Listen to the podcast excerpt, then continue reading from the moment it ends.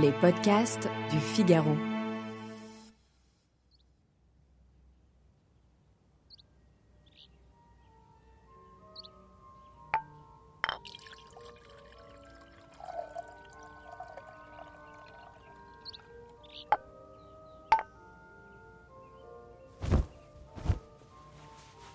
Vermeer est encore tout jeune lorsqu'il peint la laitière.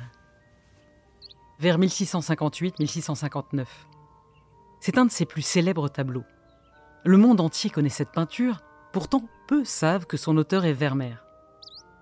Vous avez sûrement déjà aperçu la jeune femme sur votre écran de télévision. Elle verse du lait dans une écuelle et vante les qualités d'une célèbre marque de l'industrie alimentaire. La laitière est une mine d'or pour les experts qui traquent le secret de la technique du sphinx de Delft. Elle fourmille d'indications. L'attention s'est d'abord fixée sur la trame lumineuse qui enveloppe tous les objets situés au premier plan de la toile. Le pain, la corbeille, le pichet de grès bleu. Les experts se sont aperçus que cette fameuse trame lumineuse rendait tous ces objets presque flous. Alors qu'au second plan, le clou sur le mur et la panière d'osier sont d'une netteté parfaite. Comme si une mise au point avait été faite sur le plan le plus éloigné. D'où l'hypothèse, maintes fois formulée mais jamais encore réellement prouvée, et si Vermeer avait utilisé une chambre noire, une camera obscura, pour rendre cet effet stupéfiant?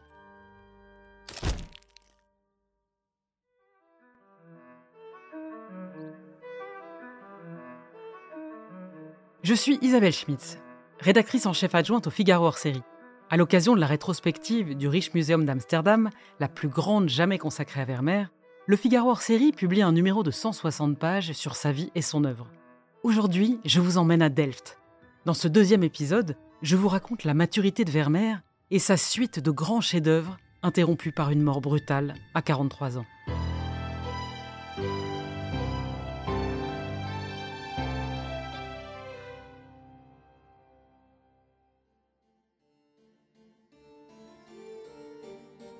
La chambre noire est l'ancêtre de l'appareil photographique. Grâce à cet instrument, on peut obtenir une image nette d'un objet dont on désire faire le calque. Il s'agit d'une petite boîte dans laquelle la lumière pénètre seulement par un petit trou. La dite boîte est fermée à l'opposé par un papier blanc peu épais ou par un verre dépoli. On peut encore perfectionner cette chambre en utilisant une lentille convertible. Plus la lentille est grande, plus l'image est lumineuse les historiens ont découvert que ce procédé de mise en perspective était connu depuis l'Antiquité avec Aristote. La technique a par la suite été approfondie au début du XIe siècle par le père de l'optique moderne, Ibn al-Haytham. Léonard de Vinci l'a décrit avec beaucoup de précision dans son traité de la peinture, et les védutistes vénitiens en faisaient eux aussi un large usage. Les experts ne se sont pas arrêtés là. Ils ont décelé, en disséquant toujours la laitière, le secret des extraordinaires fondus lumineux obtenus par Vermeer. L'éclat lumineux du tableau est rendu par des points microscopiques, brillants. Vermeer utilise aussi cette technique dans La jeune fille lisant une lettre devant une fenêtre ouverte, la vue de Delft, et La dentelière. Dans la laitière, ces points scintillent presque blancs sur le pot bleu, la corbeille, les pains déposés sur la table et le tablier de la jeune femme, puis il vire au jaune d'or sur la miche de pain ronde. Cette technique n'a rien de commun avec le pointillisme de Seurat ou de Signac. Chez Vermeer, il n'y a pas de division du ton et juxtaposition de tâches comme chez les impressionnistes. Il est probable que Vermeer, de la pointe de son pinceau, ait déposé avec une minutie horlogère des gouttes de couleur claire sur d'autres couleurs sombres. Alors se pose la question, Comment le peintre est-il parvenu à découvrir ce procédé? Comment l'idée lui en est même venue? Une hypothèse séduisante, mais toujours pas prouvée, est proposée par ses experts. Ce serait grâce à un ami de famille que Vermeer aurait fait cette découverte. Anthony von Leeuwenhoek était l'un des plus remarquables biologistes du XVIIe siècle. Il était très proche de la famille de Vermeer et a même été désigné, après la mort du peintre, comme tuteur de ses enfants. Ce savant, célèbre pour ses découvertes en physiologie, de par ses observations au microscope, aurait donc pu conseiller Vermeer en matière d'optique. Mais rien dans l'abondante correspondance du grand scientifique avec la Société royale de Londres ne vient accréditer une telle hypothèse. Le microscope n'est d'ailleurs d'aucune utilité pour la peinture. Le commissaire de la grande rétrospective d'Amsterdam, Gregor Weber, a publié un essai sur la vie de Vermeer et l'influence de sa foi dans sa peinture. Il apporte un éclairage majeur sur ses jeux d'optique et son travail de la lumière. Ceux qui auraient influencé le peintre ne seraient autres que ses voisins, les jésuites. Quand j'ai découvert que les jésuites s'intéressaient tant à l'optique, comme les miroirs, les lentilles, la réfraction, j'ai étudié leur littérature. Par exemple, deux jésuites ont écrit d'importants traités scientifiques. Le premier Francesco Agionius et le second Christophe Scheiner, qui sont très importants pour les sciences optiques. Le livre, justement, de Francesco Agionius a été illustré par Rubens. Et c'est pourquoi il est resté très très très célèbre. Et évidemment parce que Rubens l'a magnifiquement illustré.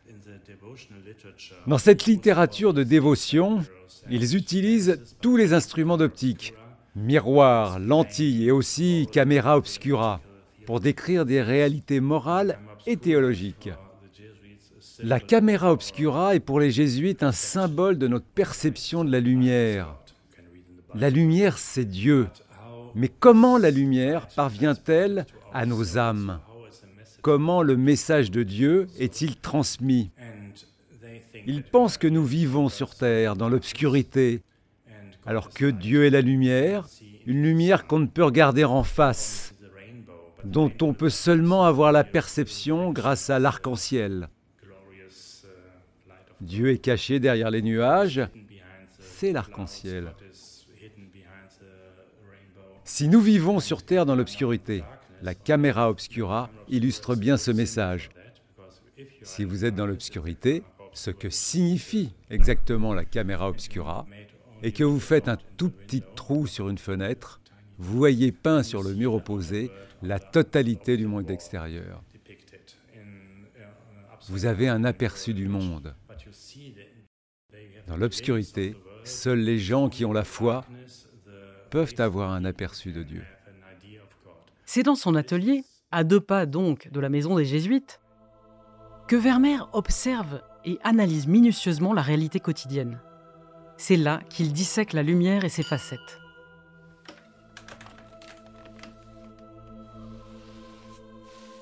Cet atelier, on le retrouve dans toutes ses œuvres. Il est là en quiète présence, comme une lampe à l'abat-jour. Il crée l'ambiance, fournit le décor et campe la scène. Mais par deux fois, l'artiste s'en est échappé pour réaliser ces deux uniques paysages. Non pas des paysages comme ceux d'Albert Cuyp, de Klaes Peters, de Berchem, de Jacob van Ruysdael, de Jan van der Heyden ou de Meindert Obema. Vermeer exécute deux paysages urbains, dont l'un, la vue de Delft, vers 1660-1661, a joué un rôle majeur, Marcel Proust aidant, dans la gloire posthume du peintre. Le ciel occupe les deux tiers de la toile et se reflète dans le cours d'eau. Vermeer se sert de Delft pour séparer les deux. Delft et ses toits de tuiles et de briques. Les couleurs sont douces et effacées, c'est le petit matin. La ville émerge de sa nuit, s'offre tiède et nuancée aux spectateurs dans un large panorama, pris du sud, sur la rive de la Chie, qui coule vers Rotterdam. L'horloge sur le pignon du grand bâtiment de gauche marque 7h10. On voit le soleil monter, tandis qu'il se dissout par la droite sur les clochers, les tours, les toits et les murs de la cité.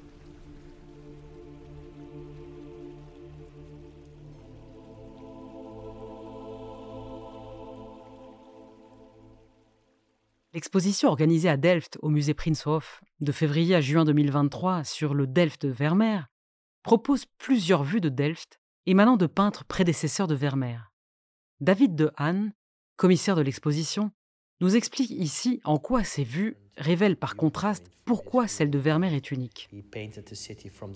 Vermeer a peint la ville depuis le sud, depuis le port. D'habitude, les peintres choisissaient le nord ou l'ouest. Leur vue de la ville était plus neutre. Chez Vermeer, ce qui est frappant, c'est qu'il y a beaucoup de nuages et d'air. Dans les autres vues, on a de jolis nuages, mais pas aussi dramatiques et merveilleux que ce nuage gris. Tel peintre a une palette très différente, brune et grisâtre. Chez Vermeer, il y a plus de couleurs. Je dirais que c'est un paysage poétique, paisible, tranquille. Et en même temps, ce nuage sombre qui arrive traduit une certaine tension dans la peinture de Vermeer. Ces autres paysages sont plus neutres, dirais-je. Ils vous montrent la ville, mais chez Vermeer, il y a une dimension plus psychologique. Vermeer a choisi un endroit de la ville, celui du port, où les bateaux arrivent et partent, où les gens attendent. Ils attendent d'y être embarqués, mais il laisse tout ça de côté.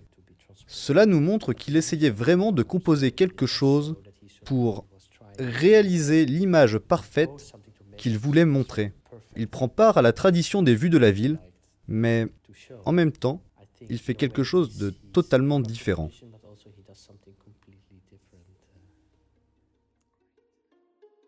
La beauté silencieuse qui filtre doucement de ce paysage urbain tient dans cette lumière d'air et d'eau qui organise un jeu d'écho, de transparence, de symétrie entre les éléments. La composition a la douceur des rêves dont on garde une image floue. On se rappelle les célèbres pages de La prisonnière où Marcel Proust raconte la mort de l'écrivain Bergotte, foudroyé en voyant la vue de Delft. C'est ainsi que j'aurais dû écrire. Mes derniers livres sont trop secs. Il aurait fallu passer plusieurs couches de couleurs, rendre ma phrase en elle-même précieuse, comme ce petit pan de mur jaune. Cet épisode est la transposition personnelle d'un malaise qui avait frappé Proust. L'écrivain et critique d'art Jean-Louis Vaudoyer a raconté qu'un jour de 1921, il avait accompagné l'auteur d'À la recherche du temps perdu au musée du jeu de paume pour voir l'exposition hollandaise. Dans cette rétrospective, Rembrandt triomphait par le nombre de peintures. Il n'y avait seulement que trois Vermeer. Alors que Proust s'en approchait, il fut soudain pris d'une violente crise d'asthme au moment où il admirait le petit pan de mur jaune de la vue de Delft. Vermeer a dû travailler longuement sur cette toile où il déploie toute sa maîtrise des techniques picturales. Glacis, empattement, teintes plates s'y succèdent, mais peu, très peu d'ombre portée. Le sentiment mouillé de chaque élément de la composition, porteur de sa propre lumière, et l'immobilité des personnages et des bateaux à quai sur le miroir des eaux composent ce paysage figé. Envoûté, Marcel Proust aurait-il vu le matin naître pour la première fois?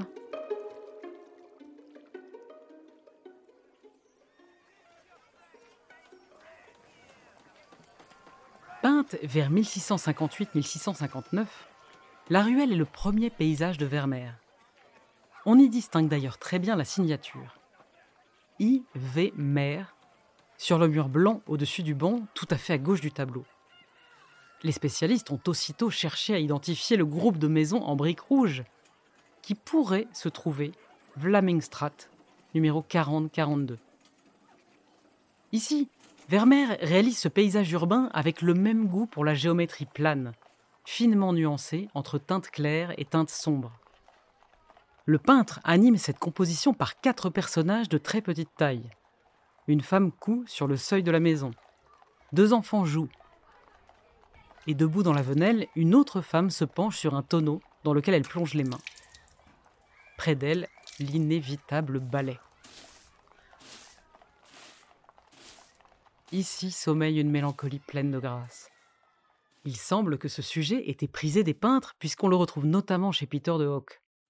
Mais Vermeer est le seul à pouvoir créer un tel écrin qui baigne en plein jour dans une lumière pourtant douce.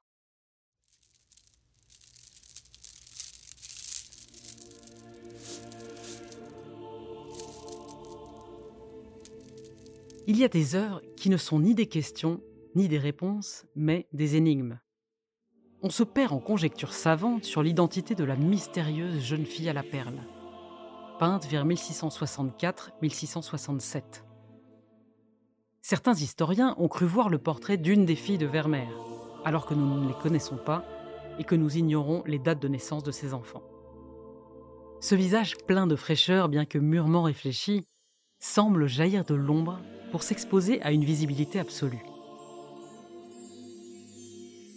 Réservée, silencieuse, la jeune inconnue est très loin des visages que nous ont habitués à contempler les contemporains de Vermeer, comme Franz Hals, Rembrandt, Pierre-Paul Rubens ou Diego Velázquez. Comme si la jeune fille à la perle était d'un autre temps. Prenez Rembrandt. Il nous fait voir dans les traits d'un visage les échos sans fin d'une vie, les espoirs, des tourments, des résignations dont est faite une existence. Car la peinture ne se contente pas de rapports de valeurs, de lignes et de couleurs. Chez Rembrandt, l'invisible accède au visible. Avec Vermeer, le visible réveille l'invisible. La jeune fille à la perle en est un exemple. De l'ombre surgit un visage de trois quarts. Nulle ligne ne définit dans cet ovale parfait le profil du nez. Seules suffisent la couleur et la tonalité de la joue. Vermeer glisse sur les détails, sauf sur l'éclat de la perle à son oreille qui d'une touche scintille fulgurante. Cette jeune femme à la mélancolie énigmatique ne regarde plus le peintre. La bouche entr'ouverte, elle se laisse apercevoir et c'est nous, pour toujours, qu'elle fixe doucement, en une incertitude intense. Cette femme enfant nous regarde, mais ne laisse rien dévoiler. Vermeer nous fait voir ici ce qui n'est pas à voir. Ce chef-d'œuvre absolu ne pouvait pas échapper à l'observation scrupuleuse des spécialistes. Et ils ont fait une découverte étonnante. Le fond de ce tableau n'a pas été voulu à l'origine par Vermeer tel qu'on le voit aujourd'hui. Leurs analyses révèlent que l'artiste avait peint en réalité un glacis vert émail translucide.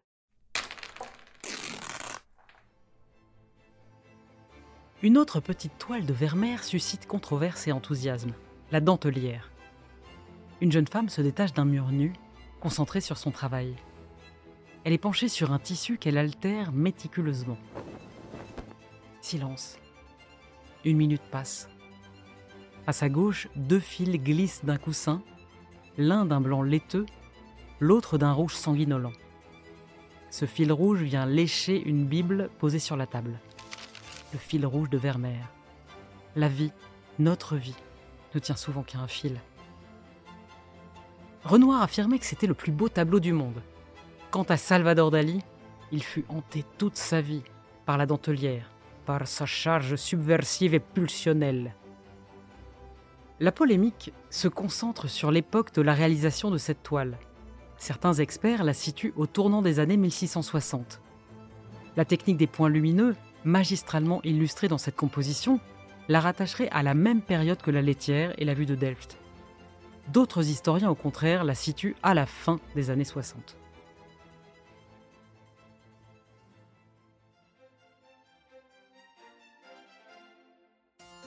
Les femmes sont omniprésentes dans la peinture de Vermeer. Elles occupent le premier rôle. Sauf dans deux tableaux. L'astronome, en 1668, et le géographe en 1669. Malgré une différence de 3 cm en hauteur, ces deux toiles ont peut-être formé les pendants d'un ensemble. En tout cas, elles représentent le même personnage masculin, seul, dans un décor à peu près identique. L'astronome, vêtu d'une robe d'intérieur, est assis de profil devant sa table, couverte d'un tapis à ramages, comme celui de la dentelière. En face de lui, une fenêtre fermée à vitrail armorié. Dans cet intérieur qui ne s'éloigne guère de ceux que Vermeer a l'habitude de peindre, une clarté feutrée préserve la pénombre, enveloppe d'un halo mystérieux le savant. Celui-ci pose sa main droite sur un globe céleste. Sur la table, en pleine lumière, un livre ouvert et un compas de cuivre. Dans le fond gauche de la pièce se dresse en ombre massive une armoire étroite et profonde. Sur le panneau supérieur du meuble est accroché un planisphère avec des cadrans et des aiguilles marquant des angles. Au mur sur la droite de la pièce, on aperçoit un tableau, Moïse sauvé des eaux. Tableau qui figurera d'ailleurs dans La femme écrivant une lettre et sa servante. Moïse qui guida les Juifs et les conduisit vers la terre promise. Est-ce une valeur de symbole pour le spectateur hollandais qui considérait les provinces unies comme un nouvel Israël? Cette peinture n'exalte pas la révolution copernicienne. Elle n'évoque pas non plus les grandes découvertes et les progrès de la science. Elle n'est pas l'éloge caché de Huygens, découvreur d'un satellite de Saturne. Vermeer est un homme d'intérieur, ne bougeant guère de sa maison, préférant à tout l'intimité des murs, les rêves, les secrets qu'il renferme. Dans cette pièce close, totalement fermée sur l'extérieur, repliée sur elle-même, où la lumière du jour s'introduit prudente en effraction, tout l'univers se concentre sur le globe céleste. Pour Vermeer, l'essentiel n'est pas de décrire le monde, mais de suggérer un univers, hors du temps et de l'histoire. C'est un nouveau temps poétique, celui de l'intuition, visité par un état de grâce. Ce nouveau temps, cette heure magique, nous les retrouvons dans l'autre tableau, le géographe, où se détache distinctement sur le mur la date, 1669, et la signature de Vermeer. Et voici le même homme que celui de l'astronome, dans la même pièce, avec le même mobilier, la même fenêtre fermée. Le géographe porte la même robe d'intérieur que celle qu'avait revêtue l'astronome. Mais qui est donc ce mystérieux personnage? Les experts se sont précipités sur cette nouvelle énigme sans pour autant la résoudre. On a supposé qu'il s'agissait d'un autoportrait. D'autres ont cru reconnaître le naturaliste von Loweneck. D'autres enfin Spinoza. Rien n'est assuré.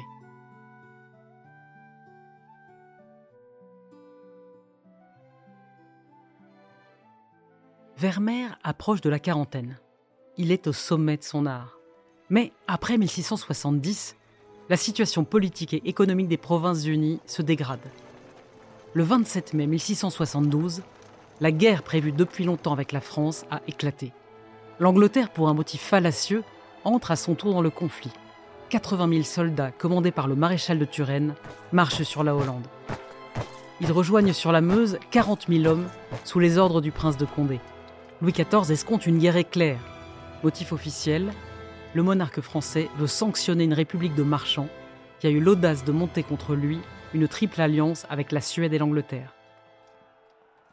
Il est encouragé dans son action de représailles par Louvois, nouveau ministre d'État, mais surtout par Colbert, son contrôleur général des finances, qui écrit Si le roi assujettissait toutes les provinces unies des Pays-Bas, leur commerce devenant le commerce des sujets de Sa Majesté, il n'y aurait rien à désirer davantage. L'armée française, avec le roi à sa tête, réussit à franchir le Rhin et avance sans rencontrer de résistance. Face à elle, le prince d'Orange ne dispose que de 20 000 hommes. L'affrontement se solde par une victoire française. Turenne est à Arnhem. Amsterdam n'est plus loin. Mais les Hollandais, contre toute attente, se ressaisissent.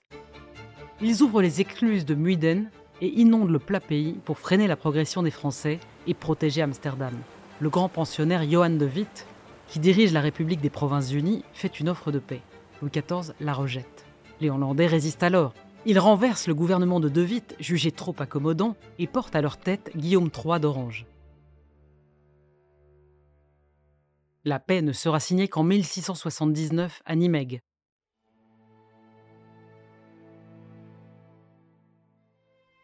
Une terrible crise économique s'abat sur le pays, qui va ruiner entre autres le marché de l'art. Vermeer ne reçoit plus de commandes. Pire encore, l'activité de marchand de tableaux qu'il avait exercée après la mort de son père, Périclite. Il est contraint d'emprunter 617 florins à son boulanger, Hendrik van Buiten. Le 15 décembre 1675, Vermeer, ruiné, désespéré, meurt, âgé de 43 ans seulement. Sa femme Katharina dira plus tard que l'angoisse de ne plus pouvoir nourrir ses enfants et faire vivre sa famille l'avait tué en un jour à peine. Il est enseveli à la vieille église de Delft et laisse onze enfants, dont huit mineurs. Leur tutelle est confiée à cet ami de la famille que j'avais évoqué, le naturaliste Anthony van Loweneck. Pendant longtemps, et encore aujourd'hui, la confusion règne sur les attributions faites à l'œuvre de Vermeer. L'un de ses tableaux, La jeune fille au chapeau rouge, conservé à la National Gallery of Art de Washington, complique beaucoup le travail des biographes, privés de points de repère et de preuves infaillibles. La jeune fille a la beauté des sculptures qu'on remonte de la mer. plus belles qu'elles n'étaient à leur création. Vermeer a fait sa mise au point sur le visage de la jeune inconnue, rejetant dans le flou tout ce qui l'entoure. Ses prunelles immenses, en tendresse de velours, interrogent. Alors, comme des fleurs de modestie, ses lèvres s'entr'ouvrent en demi-sourire, sur une parole toujours retenue dans ce silence intense. Le peintre ne cherche pas à nous révéler ce que va peut-être dire la jeune femme ou ne pas dire. Au contraire, il condense admirablement le portrait et scande son tableau sur une alternance entre plans de visage, de bouche, de regard, d'expression. Nous ne pouvons qu'écouter cet inconnu. Le dialogue que son expression semble appeler surgirait-il de l'intérieur même du spectateur? Vermeer explore les extraordinaires pouvoirs de la peinture comme instrument d'écoute de l'autre, comme microscope acoustique. Pour la première fois, un peintre Vermeer donne à voir la parole. Et soudain, la plume du chapeau enflamme le tableau. Rouge corail.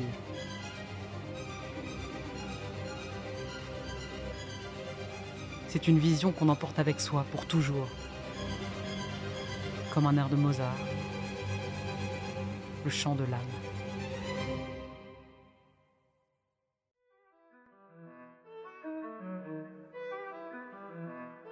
Merci d'avoir écouté ce deuxième volet des récits du Figaro consacré à Johannes Vermeer.